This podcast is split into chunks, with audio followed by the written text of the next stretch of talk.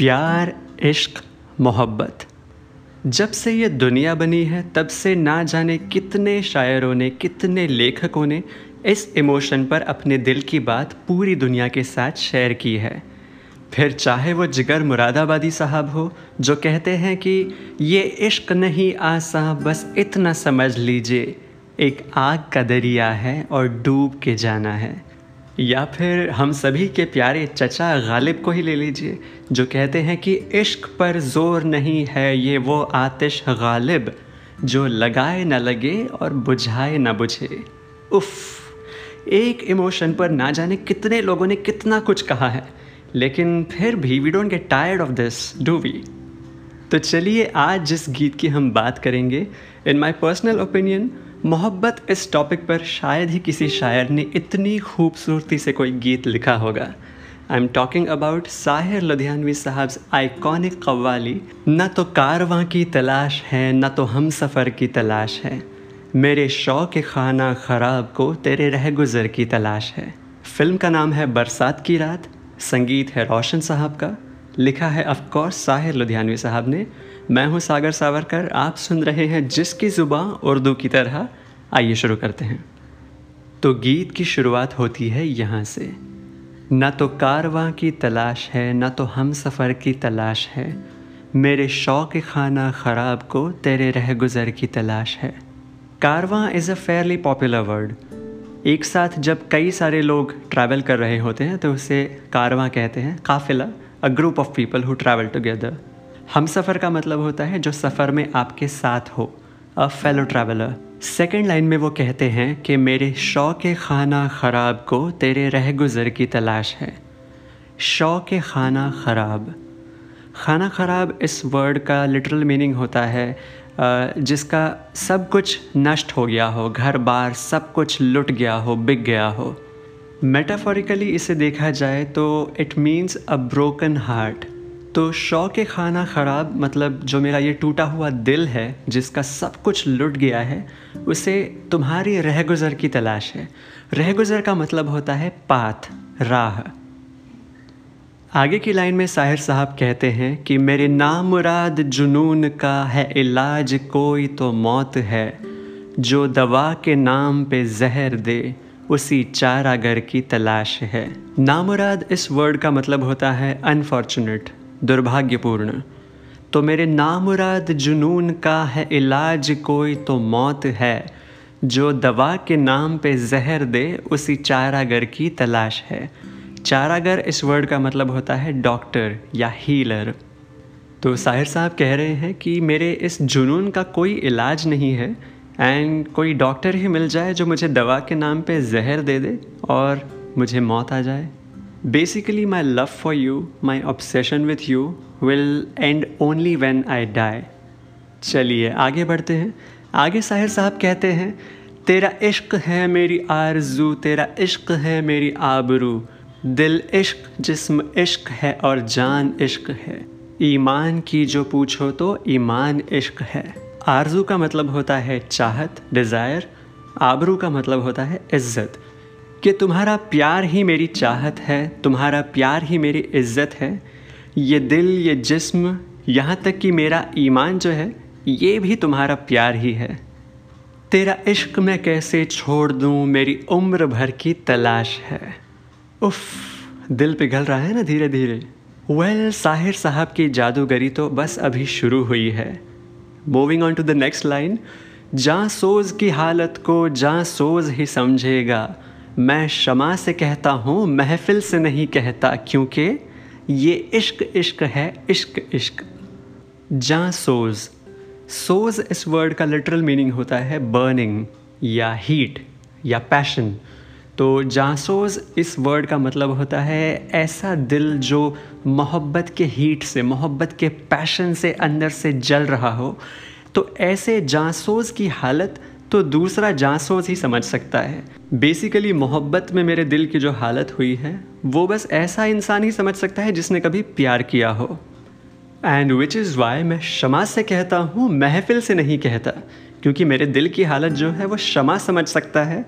शमा का मतलब होता है अ कैंडल और अ दिया। तो मेरे दिल की हालत ये शमा समझ सकती है, महफिल में जितने लोग आए हैं ये नहीं समझ पाएंगे। आगे वो कहते हैं कि शहर तक सबका है अंजाम, जलकर खाक हो जाना, भरी महफिल में कोई शम्मा या परवाना हो जाए। शहर का मतलब होता है सुबह, तो मेटाफोरिकली ही सेइंग कि एक ना एक दिन तो सभी को जलकर खाक हो जाना है, मतलब मिट्टी हो जाना है। तो आज के इस महफिल में या तो शमा मतलब लाइट बनकर या तो परवाना मतलब मौत बनकर आपको फना तो होना ही है। Moving on to the next verse. In the next verse Sahir साहब कहते हैं, वहशते दिल रसनोदार से रोकी ना गई, किसी खंजर किसी तलवार से रोकी ना गई, इश्क मजनू की वो आवाज़ है जिसके आगे कोई लैला किसी दीवार से रोकी ना गई। वहशत का मतलब होता है फ्रेंजी या पागलपन। रस्नोदार ये दो वर्ड से बना है, रस्न और दार। बेसिकली इसका मतलब होता है फांसी की डोर। तो ये जो दिल का पागलपन है, ये मोहब्बत का जो जुनून है, ये फांसी के फंदे से कभी रुक नहीं पाया है। ये ना किसी खंजर से रुका है या किसी तलवार से रुका है, या इतिहास के पन्नों में ही देख लो, अगर आप लैला और मजनू के बीच कोई दीवार भी लगा दोगे ना, फिर भी ये प्यार कम नहीं होगा। चलिए आगे बढ़ते हैं। आगे साहिर साहब कहते हैं कि वो हंस के गर मांगे तो हम जान भी दे दे, ये जान तो क्या चीज़ है, ईमान भी दे दे। This is quite simple to understand. आगे वो कहते हैं, नाजो अंदाज से कहते हैं कि जीना होगा, जहर भी देते हैं तो कहते हैं कि पीना होगा, जब मैं पीता हूँ तो कहते हैं कि मरता भी नहीं, जब मैं मरता हूँ तो कहते हैं कि जीना होगा। सोसाइटी जो है ना, ये प्यार करने वालों को, मोहब्बत करने वालों को बहुत सताती है, ना जीने देती है ना मरने देती है जनाब। लेकिन अगर आप प्यार करेंगे तो रेपरकशंस तो होंगे ही होंगे, but in the end it is all worth it. आगे वो कहते हैं कि मजहबे इश्क की हर रस्म कड़ी होती है, हर कदम पर कोई दीवार खड़ी होती है। ये जो इश्क है ना, ये अपने आप में ही एक मजहब, एक धर्म है, और इसकी बहुत सख्त रस्में होती हैं, मतलब नियम कानून होते हैं। एंड एट एवरी स्टेप कोई ना कोई ट्रबल, कोई ना कोई प्रॉब्लम आपको सताएगा। इश्क आज़ाद है, हिंदू ना मुसलमान है इश्क, आप ही धर्म है और आप ही ईमान है इश्क। साहिर साहब कहते हैं कि ये जो सब धर्म है ना, हिंदू मुसलमान, इश्क, मोहब्बत, प्यार, ये इन सब धर्मों के ऊपर है। इनफैक्ट इश्क अपने आप में ही एक धर्म है, अपने आप में ही एक ईमान है। जिससे आगा नहीं शेख व बरामन दोनों, उस हकीकत का गरजता हुआ ऐलान है इश्क। बेसिकली कोई भी धर्म में जो ज्ञानी होते हैं, उनको जितना ज्ञान है उससे भी बढ़कर इश्क है। दैट्स व्हाट साहिर साहब is trying to say. Moving on to the next lines, Sahir साहब कहते हैं कि इश्क न पुछे दीन दरमनो, इश्क न पुछे जाता, इश्क दे हथों गर्म लहू विच डुबिया लख बराता। It's a similar thought in another colour, कि ये जो इश्क है ये कोई धर्म नहीं देखता, एंड इसके पैशन में ना जाने कितने लोग डूब चुके हैं। आगे वो कहते हैं कि राह उल्फत की कठिन है, इसे आसान न समझ। उल्फत, उल्फत इस वर्ड को भी आपने कई सारे गीतों में सुना होगा। उल्फत is synonym to the same word, प्यार, इश्क, मोहब्बत। उल्फत का भी यही मतलब होता है। प्यार की बात हो और राधा कृष्ण की बात ना हो, उनके प्यार की बात ना हो, तो गीत थोड़ा अधूरा रह जाएगा नहीं। तो वो कहते हैं कि बहुत कठिन है डगर पन घट की, अब क्या भर लाऊं मैं जमना सिमट की, मैं जो चली जल जमना भरन को, देखो सखीरी मैं जो चली जल जमना भरन को, नंद किशोर मोहेरों के ठाड़ो, तो क्या भर लाऊं मैं जमुना से मटकी, अब लाज राखूं मोरी घूंघट पटकी। Now this is interesting. 13th century में आमिर खुसरो साहब ने इस लाइन को लिखा था कि बहुत कठिन है डगर पनघट की। तो साहिर साहब ने इसे बहुत खूबसूरती से अडेप्ट किया है in this particular song, because emotion तो वही है कि ये जो पनघट की डगर है, मतलब ये जो मोहब्बत का रास्ता है, ये बहुत कठिन है, इस पर चलना बहुत कठिन है, बहुत मुश्किल है। लेकिन सच्चा प्यार क्या होता है ये बताने के लिए साहिर साहब कहते हैं कि जब जब कृष्ण की बंसी बाजी, निकली राधा सज के, जान अजान का ज्ञान भुला के, लोक लाज को तज के। वो कहते हैं कि कृष्ण और राधा के प्यार की कोई सीमा नहीं थी, लोग क्या कहेंगे इस बात की उन्हें बिल्कुल परवाह नहीं थी। और सिर्फ कृष्ण और राधा ही क्यों, आप प्रभु श्री राम और सीता माता के प्यार को भी देख लीजिए कि बन बन डोली जनक दुलारी, पहन के प्रेम की माला। मतलब जनक दुलारी, जनक राजा की पुत्री होने के बावजूद, एक रॉयल ख़ानदान से बिलोंग करने के बावजूद, सीता माता का प्यार प्रभु राम के लिए इतना पवित्र था, इतना ज़्यादा था कि वो उनके साथ बन बन घूमती रही। And moving on to the next line, Sahir साहब सेज कि दर्शन जल की प्यासी मीरा, पी गई विष का प्याला।